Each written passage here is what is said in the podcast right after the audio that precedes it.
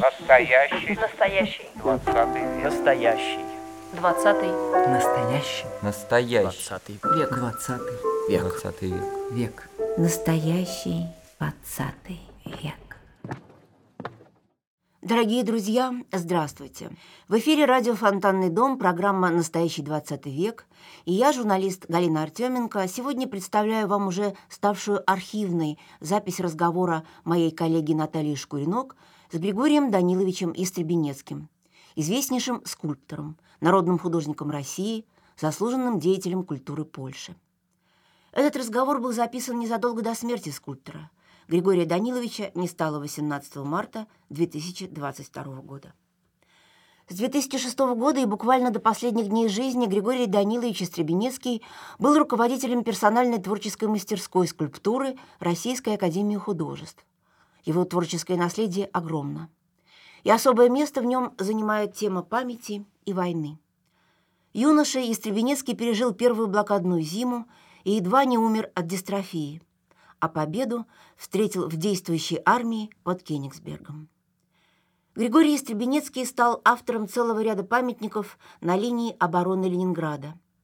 Памятника «Безымянная высота на Ивановских порогах», мемориала в крепости Орешек под Шлиссельбургом, мемориальный комплекс на немецком кладбище в деревне Сологубовка под Петербургом также был создан им.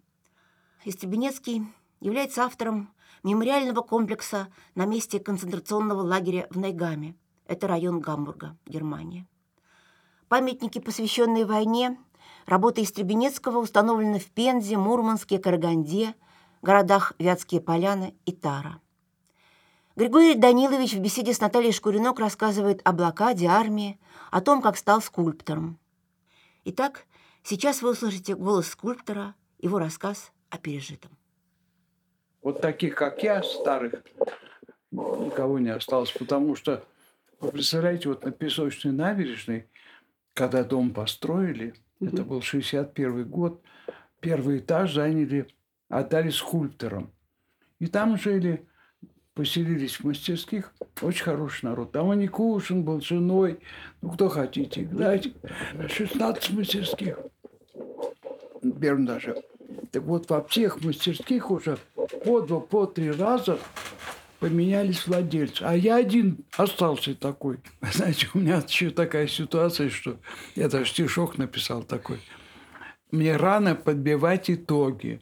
Башка работает, так говорит народ. Но вот подводят сильно ноги. Спасибо не наоборот. Первое, помню, как я влюбился в дочку моей няньки, которая была немка – и по фотографии для паспорта я, ее звали Ирма, девочку звали.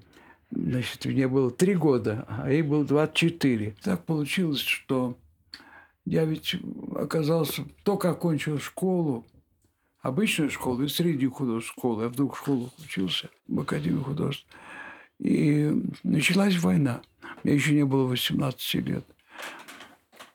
И я пошел, конечно, как и мои два одноклассника, в военкомат, простите, чтобы нас зачислили в армию. Но нам посмотрели наши документы, говорят, вы еще, вам еще нет достаточно лет, идите, давайте подрастите. А через 10 дней, 2 июля 41 года, мы все трое получили повестки и попали на войну. Причем так получилось, что отправляли в Ельнов, в школу полицейского, поскольку мы были комсомольцами, естественно. Все же были тогда комсомольцами. Вот. И э, поскольку мы отобрали, должны были отправить 100 человек. А вызвали больше народа. Поскольку моя фамилия на букву «Я», я не попал. Я остался в Ленинграде в блокаду. И всю блокаду был здесь. И чуть не умер от голода. Да, в армии вы были. Но так получилось, что я попал в учебный полк. И в этом учебном полку норма была намного меньше, чем не намного, но меньше, чем на фронте. Поэтому мы мечтали попасть на фронт. А мои вот два товарища, которые попали в эту школу в Ельно, политсостав, они не доехали до Ельна, погибли по дороге туда, Вот такие вот. И вот с тех пор я почувствовал себя членом Общество. общества М. какое-то. Слушайте-ка, а вот если вспоминать, говорить о блокаде, вы все-таки находились в Ленинграде, Да, в казарме. в казарме. Помните, что это такое вообще? Ну, Как это выглядело Это ужас был. Мгм. Это был ужас. То, что сейчас показывают э, в музее блокады, э, вот эти комнаты блокадные, это ерунда все. Какая-то при- приличная комната, одеяло застелено, лампочка. Ведь не было ни электричества, ни тепла, ничего. Все только думали, все умирали от голода, просто в полном смысле слова. Я, например, в госпитале лежал, когда попал в дистрофию, это было в де- декабре 41 года, и попал в госпиталь. В палате у меня за ночь умирало от голода несколько человек солдат. В госпитале. В госпитале. И я помню, как я когда так чуть-чуть начинал, проходил по коридору, ну там, когда надо было пойти куда-то, там еще была такой, такая дверка, подвальное помещение, полуподвальное. Туда сбрасывали всех, кто умирал. И оттуда еще раздавались какие-то стоны, кто-то еще живой там был. Но никакого впечатления не производило. Никакого уже оттупели все, только думали о еде. Только о еде. А потом эти несчастные санитары, которые были тощие, подходила, это в первом этаже были, мы, палата была, под- подъезжала полуторка, и они забрасывали на полуторку всех скончавшихся от голода ребят. Вот это было вообще это ужасное время, я даже не очень любил вспоминать это дело, потому что, знаете, вот меня возмущало все время, когда в фильме показывали сначала, только там везут саночкой, там дво- две женщины тащат саночки. На самом деле было десятки тащили, тащили женщины саночки за собой. Это все скончавшиеся. Я помню, как я шел, передо мной шел человек, такой же качался, закутанный. Ну, все были такие страшные. Это тогда еще до госпиталя. И потом, значит, он присел как-то к стене, я хотел ему помочь подняться, а он не был не поднять его, и он так остался сидеть. А назад шел, он уже был, был мертвый. Вот такое было время. Вообще ужасно было. И отношения между людьми были страшные тоже, честно говоря. Не было такого какой-то ру- дружбы, какой-то такой взаимопомощи. Ну, Не было? случае, я вот этого не видел. Я видел... Я, например, помню, как э, один раз мы были в, моей части, мы сидели в комнате, ну, сколько нас было, шесть человек, наверное, моих товарищей, с которыми я вместе в армии служил.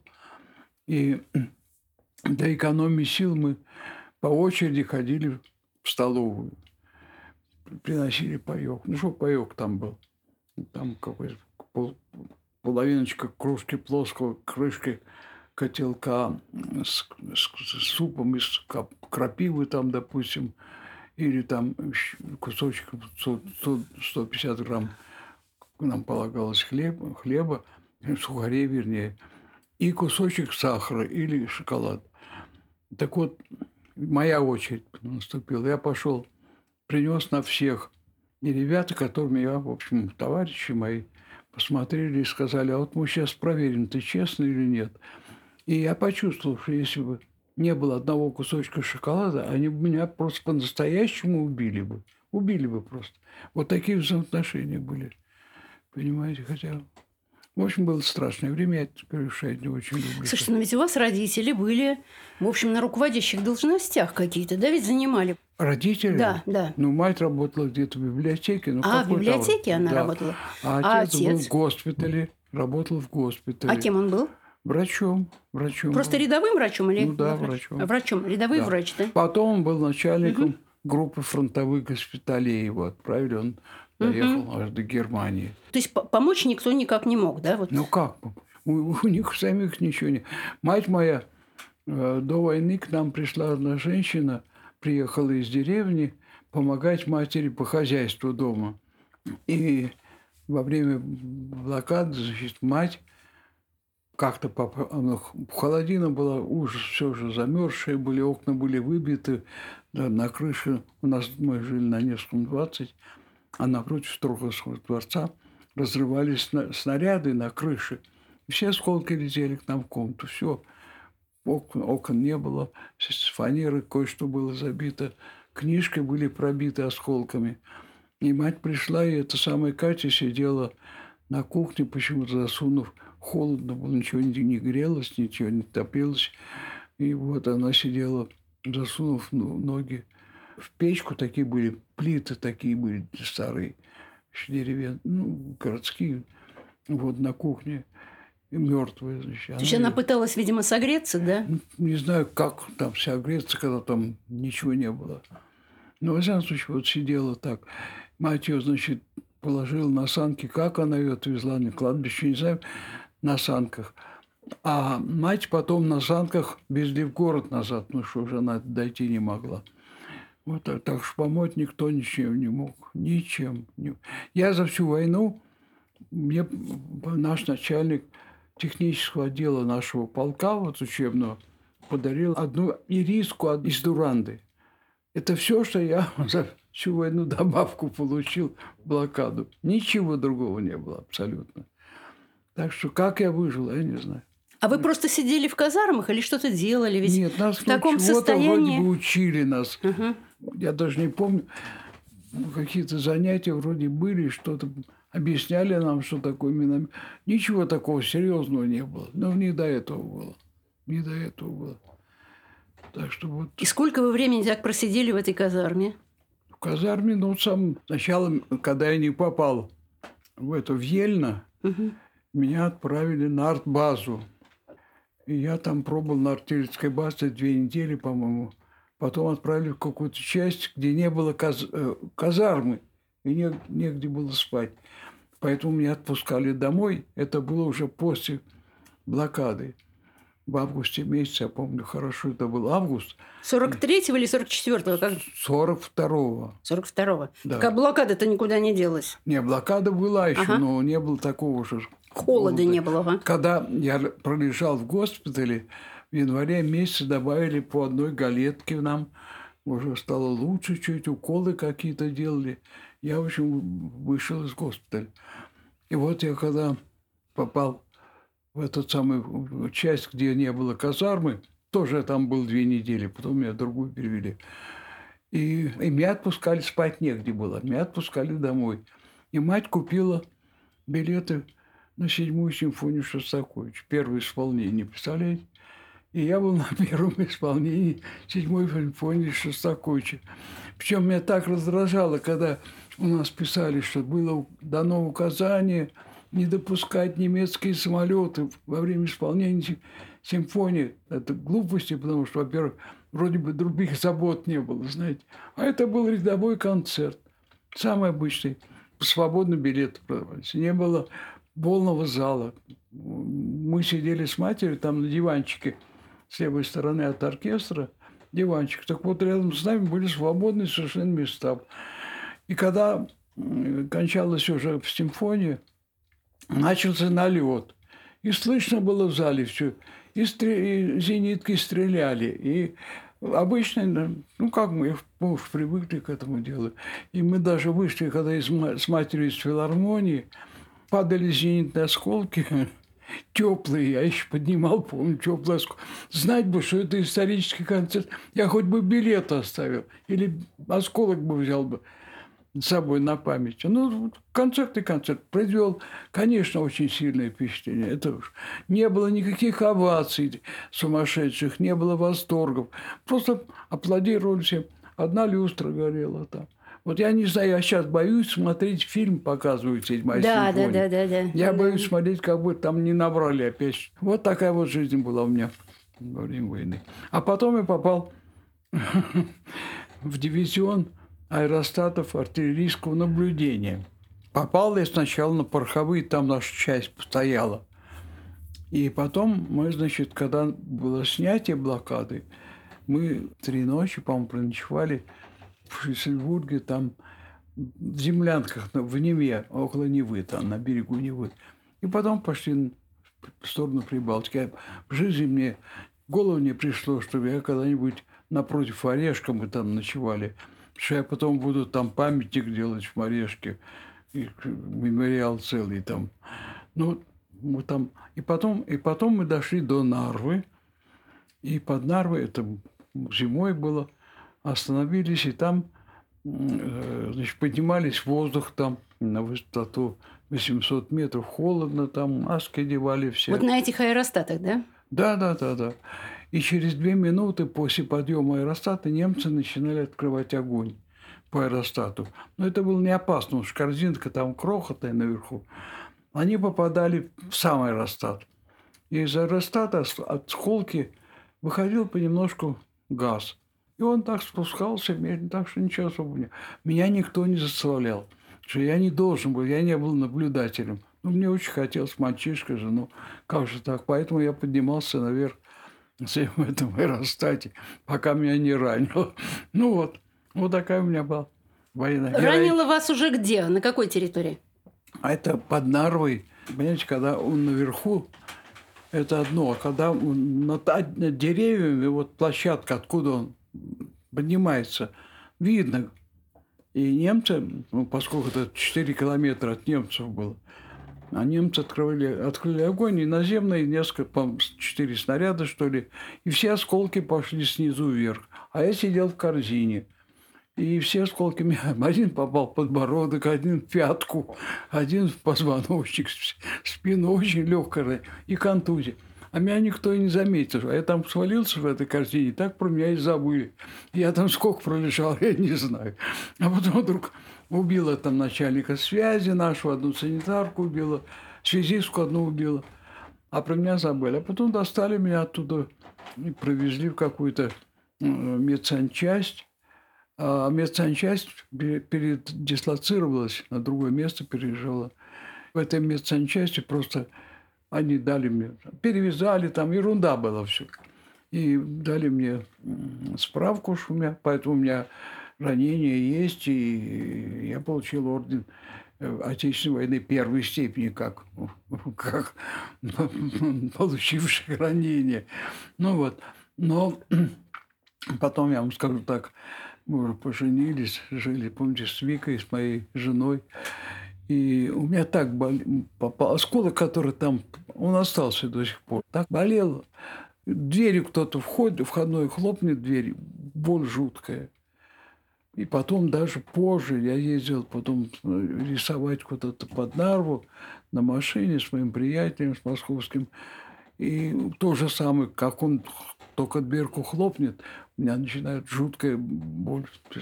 А потом прошло. А почему не достали это осколок? А там опасно было. Могли ноги отняться. Это тогда же техники никакой не было особой. Ну вот, вот так вот было. Вот такая моя героическая биография. Меня перевязали и все.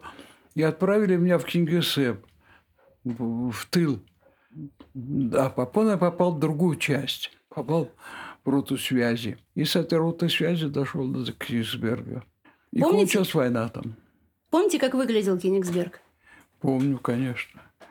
Там руины были. То есть не то, что руины, но общем, очень, большинство зданий вообще были разрушены. Там под Кенигсбергом поле какое-то, я не мог понять, что это такое. Там была танковая битва. Такое я в жизни не видел. Перепахана земля была. Я вообще такого, я даже не мог понять, в чем дело. Совершенно перепахано, такие Оказывается, там была танковая битва, но это я, слава богу, не застал. А в Кенигсберге мы не знали, что война кончилась. Война-то кончилась 8 числа, и я вдруг смотрю, мы жили тогда уже не в Кенигсберге, а мы вернулись в город Мажикяй. И я смотрю по улице, по главной улице едет в открытой машине какой-то немецкий генерал – мне показалось моноклем, он выяснил, что это у него пенсне были. И никто его не охраняет. Шофер все вдвоем. А потом сзади едет Виллис. Наши ребята там сидят, треплются в этом Виллисе, не обращая внимания на генерала. А потом выяснилось, что война окончилась. А куда же генерал ехал?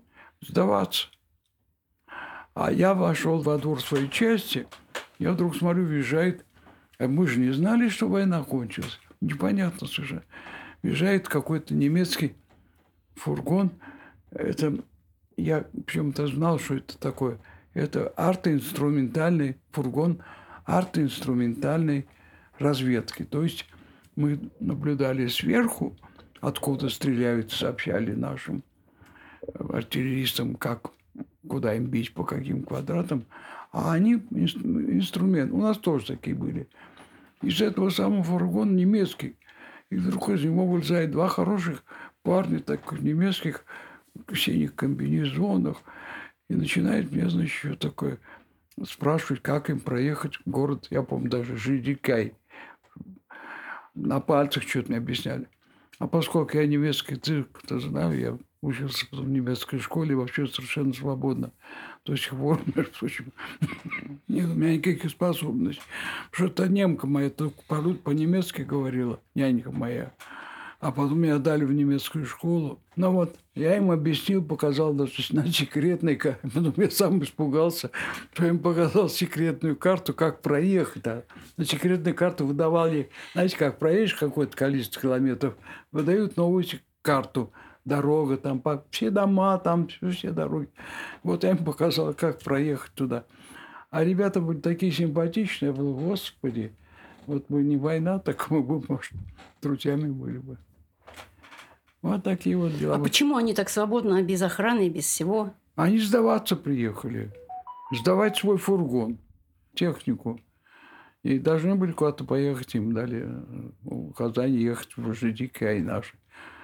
А потом, значит, меня еще позвали, поскольку я знаю немецкий язык, переводить, переводить допрос вот этого немецкого генерала, которого я видел. Оттуда я увидел, что у него пенсне, а не, не монокль. И, значит, начальник штаба, генерал-полковник Бруссер, или как генерал-полковник, по-моему, э, он, значит, начальник штаба артиллерии Ленинградского фронта был. Он, значит, э, дал мне ручку, бумагу, дописывайте и переводите немцу. А, и пришел этот немец. И я, значит, говорю немцу – раздевайтесь. А по-немецки можно сказать раздевайтесь, просто снимите одежду или раздевайтесь до голова. А я с перепугу сказал раздевайтесь, он стал уж раздевать, что китель снимать. Потом, значит, этот Бруцер задал какие-то такие вопросы сложные, военные. Я не могу перевести ничего. Понять не могу по-русски, что он говорит. И в это время пришел какой-то переводчик, профессионал не хватало переводчиков. Всюду же допросы были. И это счастье было для меня. Думаю, отдам ему все. И забыл, ручку хотел. А мне просто ручку верните. Я ручку отдал. А потом я слышу, как этот переводчик, он был грузин. Он с таким акцентом говорил по-немецки, что немец ничего не мог понять, что он говорит. Я даже я не мог понять, что он говорит по-немецки.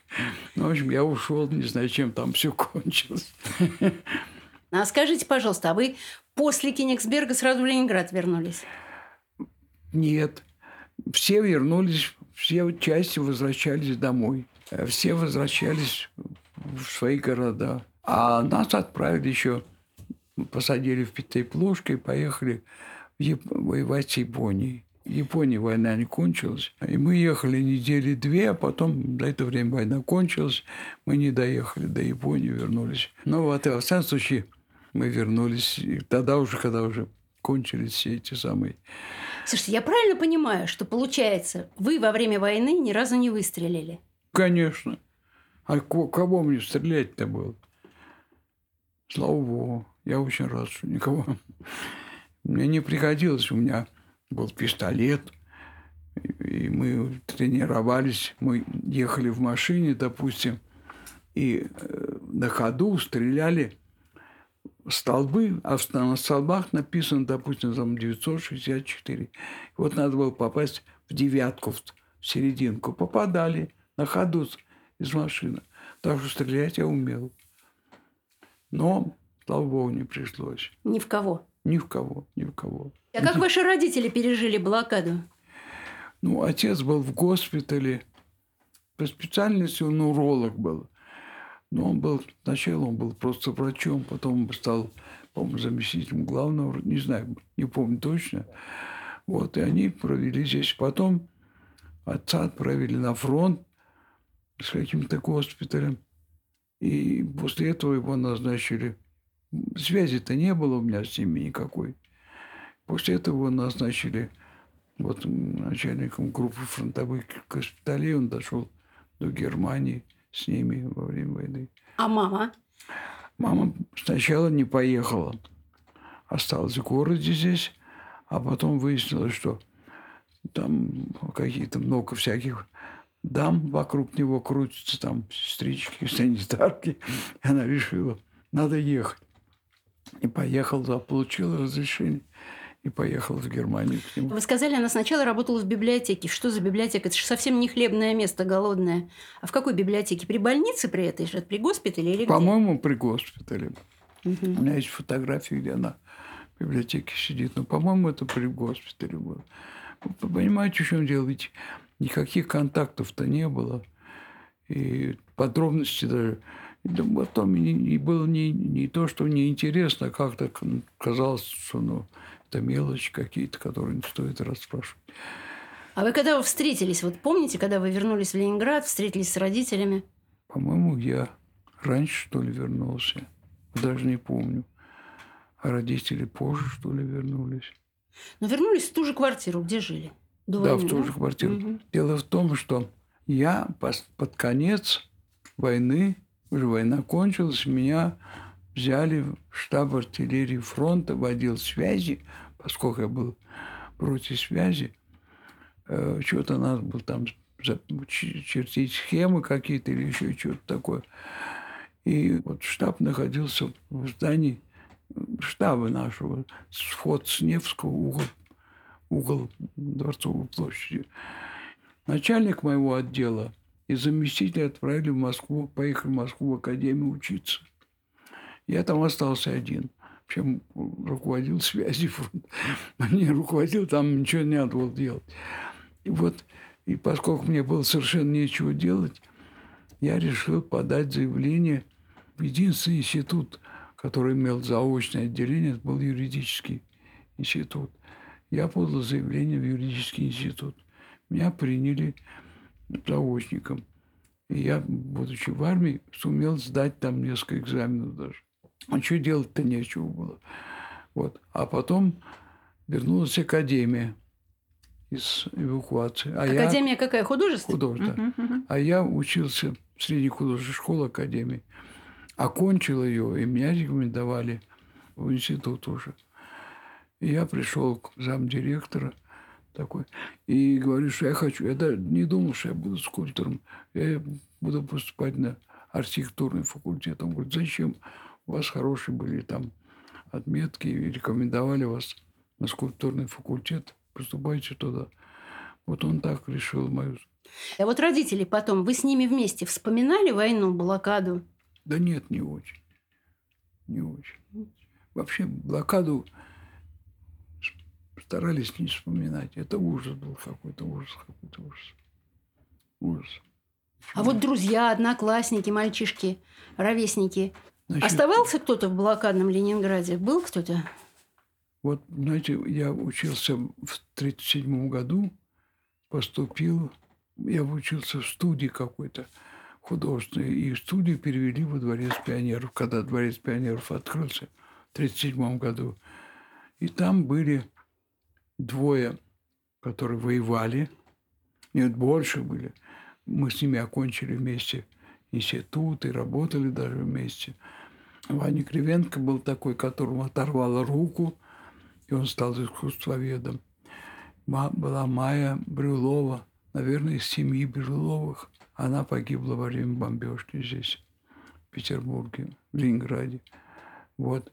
Так что, а школьники мои товарищи, конечно, мы встречались, с ними долго встречались, пока, пока все были живы. А многие погибли в войну? Вот сколько вернулось-то много? Много погибло. Погибло Много, очень много погибло. Девочки остались. И остался, вот как ни странно, у меня ни одного человека, с кем я воевал, не осталось живых. Никого. Ну, с тем, с кем я учился в академии сейчас, никого не осталось. Вот последний умер Толя Левитин такой был. Боря Угаров был. Все футбол приходил ко мне смотреть. Никого не осталось. Вы же скульптором стали еще до войны. Меня родители отдали, когда я был маленьким, учительница живописи. А учительница живописи оказалась абс- абстракционисткой. И когда я приехал, значит, мы вернулись, они, когда голод был здесь, хол- голод в Ленинграде, они уехали в Баку. А в 23-м я там родился, в Баку. 11 лет там прожил. Там вот это была у меня первая любовь, потом немецкая школа. А потом они мне отдали, поскольку я все время ри- рисовал войну, в детстве представления не имел, что это такое, они решили отдать меня учительнице по, рисованию. Она оказалась абстракционисткой. И когда я приехал, вернулся опять через 11 лет, мы вернулись в Ленинград, я поступил в кружок живописи. И все время там писал небо красным цветом, там ничего такое, все время как абстракционист. И когда меня учитель говорит, ты чего так делаешь, я ему нахально говорю, а я так вижу, и все. И меня выгнали. Что в советской этой школе сказать «я так вижу». Ну, Я ага. маленький был, ну что ты. Меня выгнали, я перешел в кружок скульптуры. В этом кру- вот с тех пор начал заниматься скульптурой. Очень хорошая была преподавательница. У нас был чек 8, что ли, кружке. Туда Матвеев приезжал к ней, ее учитель. И я полюбил скульптуру, и поэтому пошел в академию, поступил. Это был уже 45-й год, да. Ну вот. И... Не жалели потом никогда, что не пошли в абстракционисты? Нет, нет, не жалел. Хотя я говорю, что вот я своим ученикам говорю, что, пожалуйста, делайте, что хотите, ищите что-нибудь свое новое. И надо сделать так, чтобы вы отличались бы один от другого, чтобы вас узнавали по работам, а не просто делать, как нас заставляли, всех на одно лицо, Да. абсолютно на одно лицо.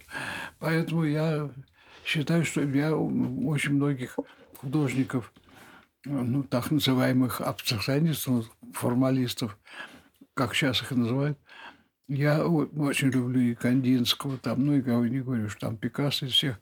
Это все настоящие художники. Они должны были получить профессиональное образование сначала, а потом делать, что хочешь. Вот я считаю, что так и надо. Поэтому их, моих ребят готовят в академии, в институте, как профессионалов, которые умеют лепить похоже, там, и строить фигуры, и все. А дальше, когда они приходят ко мне, вот в эту мою аспирантуру, так сказать, то тогда они могут позволить себе все, что угодно делать. И они пытаются, делают иногда, иногда очень интересные вещи. Но я так понимаю, что в Академии художеств вас учили, в общем, классической скульптуре, да? Да, ну, не то, что классической скульптуре, нас учили так, чтобы все были одинаковые, на одно лицо. Абсолютно нельзя было отличиться. То есть вообще, если кто-то чуть-чуть...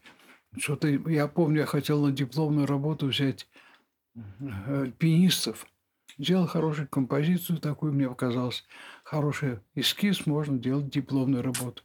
Мне сказали, ты что, с ума сошел, мои профессора? Надо делать какую-то политическую тему. Делай дружбу народов, и все. Я делал дружбу народов, плохую композицию сделал.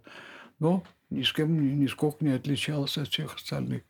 Слушайте, а вы Лениных лепили? Лепил много. Все лепили мне Ленина. И уже перестали спрашивать, в каком городе ты ста- ставишь, уж и ясно было. То есть спрашивали, в каком городе, потому что ясно было, что Ленина. Вот. Я помню, значит, в Чебоксарах мы придумали Ленина необычного, спускающегося по ступенькам вниз. С моим товарищем, который вот учился со мной вместе еще во Дворце пионеров. Мы с вдвоем тем делали. На вокзале нас встречал какой-то такой об- ободранный курточке мужчина, который помогал нам таскать макет и все. А потом он говорит, ну, завтра приходите ко мне. Я говорю, кому, кому к вам? А я министр культуры. Такой оказался в Чебоксарах. Ну, в общем, было обсуждение проекта. И мы показали свой проект, что там Совета Министров, что ли, говорит, нет, такое не годится. Ленин должен стоять и показывать руком вперед, перед сияющим, перед членом коммунизма, да. И встал вот этот самый министр культуры, который был, оказывается, актером, и произнес речь, удивительно убедил всех, что давайте сделаем памятник которого нигде нет. Вот у нас будет такой памятник Ленин, шагающий вниз, а не с протянутой рукой. И уговорил. Уговорил только единственное, что этот председатель министров сказал, ладно, давайте так, только вот возьмем Ленина, достал чернильницу со стола и поставим его на какое-то возвышение, а не просто по ступенькам. И получилось так, что он ходил по ступенькам ястов народ, допустим, а тут он просто шагал в пропасть какую-то. Ну, тем не менее, утвердили, и так и был бы, такой памятник стоял Ленину. Ну вот, один памятник Ленину до сих пор стоит в Ильичево. Ваш? Да. Угу. Вот, и это такая глыба большая, сидит Ленин, что-то пишет. И меня все время заставляли сделать, во-первых, я карандаш ставил обязательно. Так нельзя было просто. А во-вторых, сделать... А он в то время под маской рабочего Николаева, что ли, там прятался. Надо сделать его таким, каким он был, рабочим Николаевым. Никто же не узнает, что это Ленин. Будет рабочему Николаеву. В общем, удалось убедить, и стоит до сих пор там, как будто бы, я не знаю. Как вы из этого выбрались? Как находили свой путь какой-то, свой стиль, свой язык? А? Ну, вы знаете, как после окончания академии вот продолжалось много лет еще вот эта вот история с соцреализмом, когда все должны были быть делать одинаково, гладко все. У нас был первый, на первых курсах у меня был руководитель мастерской Матвеев, такой знаменитый скульптор, который делал прекрасные скульптурные вещи. Он, правда, ничего никогда не говорил, приходил и только смотрел. Помню, там один раз по моей работе квартет какой-то простучал палкой так сверху по голове. Что-то там, наверное, было неправильно, не помню что. И мы срезали этот кусочек глины, засушили. А потом, значит, погнали всех формалистов из академии. Взяли других профессоров, взяли там Пинчука, там еще каких-то реалистов, которые, в общем, совершенно другого плана были. И потом погнали всех по национальному признаку. И прислали нам Керзина. Это был такой никакой скульптор, который во время войны, оказывается, скрывал у себя Э, в мастерской партизан в Минске. И поэтому он был, в общем, какой-то такой хороший человек. И Вучетич посоветовал его взять руководителем мастерской. Вот он, я у него оканчивал академию. Я вам должен сказать, что я учился у 11 скульпторах за время учебы в академии. И все что-то такое чему-то научили. Пинчук научил там лепить, допустим, подробности. Матвеев пластики учил как следует. И все это, кроме, кроме Кертина, который ничему не учил, слава богу. Вот. И защитил диплом, хотя я был все время круглым отличником и сталинским стипендиатом, а диплом я сделал очень посредственный, неважный. Вот, вот от дружбы народов. Но нашел одного негра, не знаю, рассказывал мне эту историю, нет? Негра нашли? Да. Тогда Нет, в Советском Союзе было три негра. Один негр был, работал на шаре подшипниковом заводе где-то. Один был Вейланд Рот, такой артист. И этот негр был укротителем змей. В Латвии где-то он выступал, артист такой. И э, когда присоединили Латвию, он оказался в Ленинграде. Женился на нашей русской девушке – и оказался в Ленинграде. И я, значит, так обрадовался, нашел его. Я говорю, давайте попозируйте мне. Он говорил по-русски немножко. И он согласился, только он говорит, мне надоело работать на общественных началах у вас в России. Давайте так, допустим, мы платили 50 копеек, а вы мне будете платить 3 рубля за позир, за час. Согласились. А живописцы, которые увидели, что по коридору ходит такой синий, черный такой негр такой. Обрадовались, наверное, тоже, да? Ну, конечно. Они говорят, слушай, пока ты лепишь, мы его напишем его портрет. А надо было с них денег взять за это? Так он сказал, он так и сделал. Они только пришли, они говорят, пусть каждый платит по 3 рубля. И они, и они сразу ушли. Мастерская пустела. А потом у меня кончились деньги через очень короткий срок. Ну, что я получал? Стипендию. И я решил снять с него маску. А знаете, как маску снимается? Значит, мажут Ой. волосы каким-то вазелином или чем-то таким. Потом обливает, наливает гипс, нос вставляют от сигарет, там, от папирос. Ну, такие трубочки, чтобы дышать лучше. А потом снимают маску и туда заливают гипс и разбивают то, что, то, что форму, и получается отлив. И когда вот этот Тита Ромалев пришел ко мне, он пришел ко мне, значит, вот, я говорю, «Ти- давайте я с вас маску. Ну ладно, маску, хорошо, только там заплатите мне, не помню, сколько, 100 рублей. Пять рублей. Ну, больше, там, 5 рублей, не помню. Я согласился. Потому что не каждый день, за час 3 рубля платить. Вот. Ой, три рубля это были очень большие Да, деньги. еще за час. А работать тебя 2-3 часа, значит, каждый день 10 рублей. А тут, значит, он мне что-то сказал, не помню сколько. Я согласился.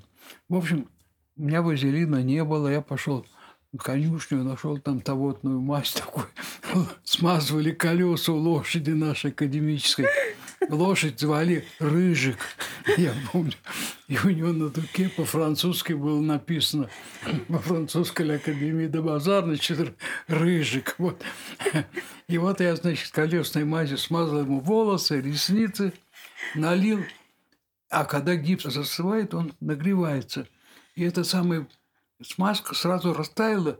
Ему стало щипать глаза, значит, волосы влезли в гипс. Я, значит, стал снимать маску. Вышли эти трубки от Казбека папирос из носа, а она не отрывается, от как волосы все схватились его так, что никак не оторвать. Кое-как отодрали, и у меня до сих пор висит маска, маска с волосами Тита Ромаева в мастерской на стенке висит. Вот такая была история. Слушайте, он с вас лишних денег не потребовал дополнительно за Нет, ущерб? нет, по-честному. Но больше ко мне не ходил. Ну, вы сделали эту скульптуру? Да, и сделал вот эту дурацкую три, три, три фигуры. Там был негр, китаец. Китайцев у нас было полно в мастерской, в академии студентов. И русского. Русского я взял артиста из Волга-Волга. Как его? Красивый такой парень был. Главную роль играл там. Ну, неважно. Вот какой-то. это да. Ну, он не позировал мне фотографии просто. Ах, вот как. Да. Ага. Ну вот. И потом, значит, я окончил институт с этой не очень хорошей работой, хотя мне поставили приличную оценку. А дипломник наш, один Салим Гулиев, который совсем не говорил по-русски, азербайджанец, мы его учили, надо что-то было произнести, какую-то речь на защите диплома. Мы его учили всем, все вот дипломники учили его, что надо сказать. Знаете, а он делал ск- скульптуру Сталин, устраивает стачки в, в Баку в каком-то году. Или в Батуми, не помню где. И, значит, но вместо того, чтобы сказать, что Сталин устраивает стачки, он сказал, Сталин устраивает скачки в Баку. И стено- стенографистка так и написала в протоколе, что Сталин устраивал скачки в Баку, в Баку в Батуми, не помню. Ну вот. Но все делали вот такие дипломы. Сталина, вот я «Дружба народов», Марик Эльдаров, очень хороший скульптор, который сейчас живет в Азербайджане, он сделал молодую гвардию, очень хороший рельеф. Ну вот, и вот такие темы были. Так что, а потом, когда уже окончил, вот начались эти самые бесконечные Ленина, Ленина, Ленина, Ленина. Мне еще не повезло. Кончили станцию Московский вокзал, первой станции метро. Э, Какой-то московский вокзал. Московская? Нет. Внизу. Внизу. Стебель, а, да. внизу, внизу. Там, значит... э, Так подождите, восстание или Маяковская? Восстание, площадь Восстания, Восстание, площадь восстания. ага. Да. И там внизу должны были быть пять рельефов круглых на разные темы. Один рельеф был Ленин в разливе, один взятие штурм Авроры, один там взятие Зимнего и провозглашение Ленина советской власти. В общем, пять разных тем. Мы тянули жизнь. Пинчук, наш бывший профессор, сразу взял Ленин в разливе, там одна фигура, он сидит там что-то. Вот. А мы тянули четвером, кому что достанет. Мне так не повезло, что мне достался Ленин провозглашает советскую власть. А там, значит, полно народу, и Ленин должен стоять был, и Сталин должен был стоять рядом. Сталина я вообще никогда не лепил, никогда в жизни. А тут вдруг Сталина надо было делать маленький, маленький, правда, фигурки. Но в результате установить до сих пор стоит рельеф со Сталином. И Невзоров это сразу заметил и в 600 секунд сказал, есть у нас изображение Сталина. Ваша работа. Да. Ну вот. Но только сделал, а завод скульптур начал выпускать маленькие сувениры со всех этих рельефов пяти. И когда только начали выпускать, уже значит, поступили в продажу, в это время постановление Хрущева значит, разоблачил Сталина. Сталина надо было чего-то убрать, и мне пришлось сделать новый рельеф. Это теперь стоит вместе, вместе, рядом с Лениным, стоит уже не Сталин, какой-то там рабочий с усами, просто не похож совершенно на Сталина – переделать пришлось. И потом стал такой рельеф продаваться. Слушайте, ну вот вы закончили а, академию, стали скульптором дипломированным, да? А дальше что, на вольные хлеба? Или да, вот конечно. Да? Конечно. И куда вы подались? На, на довольные хлеба. Это куда? Никуда, потому что вот нам дали, слава богу. А я еще был в то время среди художников. Это была хорошая организация у нас, хороший президиум был там меня выбрали сначала председателем бюро секции скульптуры. Это все бесплатная работа. Потом заместителем Никушина. Никушин был председателем, много лет был у него заместителем. У нас был Никушин председатель, Мыльников был, он картинка висит, Мыльников, Моисеенко, Всеволод Николаевич Петров. То есть, вообще, великолепный состав был. Сейчас я даже не знаю, кто у нас председатель. Ну вот. И я сразу почему-то черт меня дернул, отказался от зарплаты, потому что моя зарп... работа заместителя председателя оплачивалась, и Ани Кушина, и моя. А я почему-то решил, что я тогда буду так свободно чувствовать себя, могу приходить, могу не приходить, уходить раньше времени. Вот это у меня была возможность получить зарплату, я много лет был до него заместителем, и так и не, не ходил. За спасибо. Да, за спасибо. Да, а на что ж вы жили? Делал работы, продавал. Все-таки прошла война. Вы хоть ни разу и не выстрелили по немцам из пистолета, да. из ружья вообще, из оружия, Нет. да? Но тем не менее, все равно, наверное, впечатление о Германии было э, ну, не самое веселое, правильно это представление? были, конечно, враги, это враги были, к сожалению, да. Но вы в Германии потом, после войны, работали, вот, ну, позже, может быть, вообще, как э, в Германии, как скульптор, работали? Ваши работы там да. есть? Во-первых, я делал вот этот большой памятник в Дрездене, это в Восточной Германии. Памятник кому? Ленину и ротфронтовцу, и современному рабочему. Это Когда такая композиция была, да? Такая угу. композиция. Еще знамя наверху. В общем, восьмиметровая, громадная, гранитная композиция. Громадная. Это по заказу города? Или... Это по заказу Дрезденского, Дрездена. Вот, и это было в общем, совершенно для меня неожиданно, потому что я просто лепил там портрет, вот я рассказывал, когда мы ужинали. И э, потом вдруг мне получалось письмо, что приходите, приезжайте с проектом. Ну, пришлось срочно сделать проект. А потом менялось место. С одного места на другое делалось другие. Шесть лет я занимался этим памятником. Шесть лет. Платили, конечно, ерунду за это, потому что... А потом Значит, немцы наградили меня орденом. Каким орденом? А я не помню, как называется. Ну, немецкий высокий орден какой-то, ГДРовский. Вот. Не знаю. Не помню, может посмотреть, даже не помню. Ну, в общем, и получил письмо вдруг, что вы должны приехать такого-то числа, и вам будет Велиштов, что ли, не помню, кто-то вручает. А, Велиштов был такой, да. Да будет вручать вам орден. И, значит, а у меня нечего одеть было абсолютно. Ну, как все мы ходили. Но поскольку у меня были какие-то деньги от памятника еще, мы пошли с моей женой, купили клетчатый бежевый костюм, рубашку какую-то, полосочку или не помню какую. И я приехал туда, и мне на вокзале или в аэропорту вручают вдруг документ, приглашение на вручение ордена, и там написано быть в черном костюме, белой рубашке, а мне в этот день уже надо быть там. И, в общем, конечно, я там был один такой... Клетчатый. Клетчатый. А когда я, когда мне вручал, видели, что вручал, значит, меня назвали, фамилию мою, там вначале объясняли, как это происходить будет. Значит, называют фамилию, надо пойти подняться несколько ступенечек наверх, где вручают орден, все и все.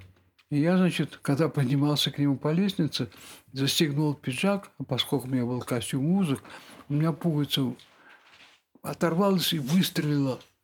И я, главное, что мне надо орден получать, думаю, я ж такую пуговицу нигде не куплю потом. Совершенно другая какая-то. Я, значит, фотография есть, и мне вручают орден, а я смотрю. Куда на пуговица упала? Где пуговица, да. Потом, значит, мне вручили орден, я сел на место, все получили деньги. Немцы, которые там еще сидел, человек 20. А мне ничего не дали. Немцы говорят, как же за безобразие такое, почему всем дали, а вам не дали. Но наше государство, мы гордые, нам не нужны деньги. Поэтому, не знаю, сами получили государство. Государство за вас получило. Да, Это может. вам деньги не нужны, а мне не нужно, государство... да. Ну вот, так что вот так получилось с этим орденом немецким. Это был первый памятник. Второй памятник я делал Вилли Бранту и Аденауру, который стоит около Дюссельдорфа, там маленький. И сейчас стоит, да? И сейчас стоит. И с Вилли Брантом мы ходили по выставке, он очень симпатичный человек такой. И потом, значит, мне вот сказали сделать этот памятник, я сделал. И памятник там как-то пришелся, по- понравился немцам. И даже рядом был магазин, кондитерский магазин, они начали выпускать такие шоколадки с изображением памятника. Я даже купил одну. А потом они поняли, что я могу потребовать авторский гонорар, хотя мне это в голову не приходило. Они убрали все с витрины, все эти шоколадки убрали совсем. Вот, это был второй памятник.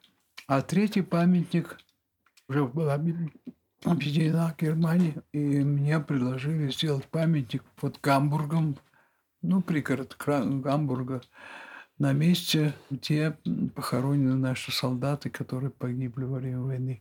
Наши солдаты. Меня потрясло, что на каждой могиле надпись была немцами сделанная. Фамилию, имя, отчество, в каком году погиб и все. Потому что моя жена, мы были вместе там, у нее отец погиб, то есть пропал без вести в сорок первом году. Он был капитан Шкалин такой, работал на строительском заводе главным инженером, мог иметь броню, но пошел воевать, и 18 августа исчез. И сколько они не писали, мы ничего, ничего, никаких сведений не получали о том, что с ним случилось. А потом, перед- буквально перед этой поездкой нашей в Германию на, этот, на открытие этого памятника, памятник там очень понравился. Он такой условный, там фигура лежащая за колючей проволокой, без... Нету ни лица, ничего, ну, такой условный. Вот. И это получили ответ из нашего какого-то, я не помню откуда это, ну, какой-то архив наш, что по, неполни- по неполным немецким сведениям капитан Шкарин умер э, в концентрационном лагере на территории, ну, уже это бывший ГДР.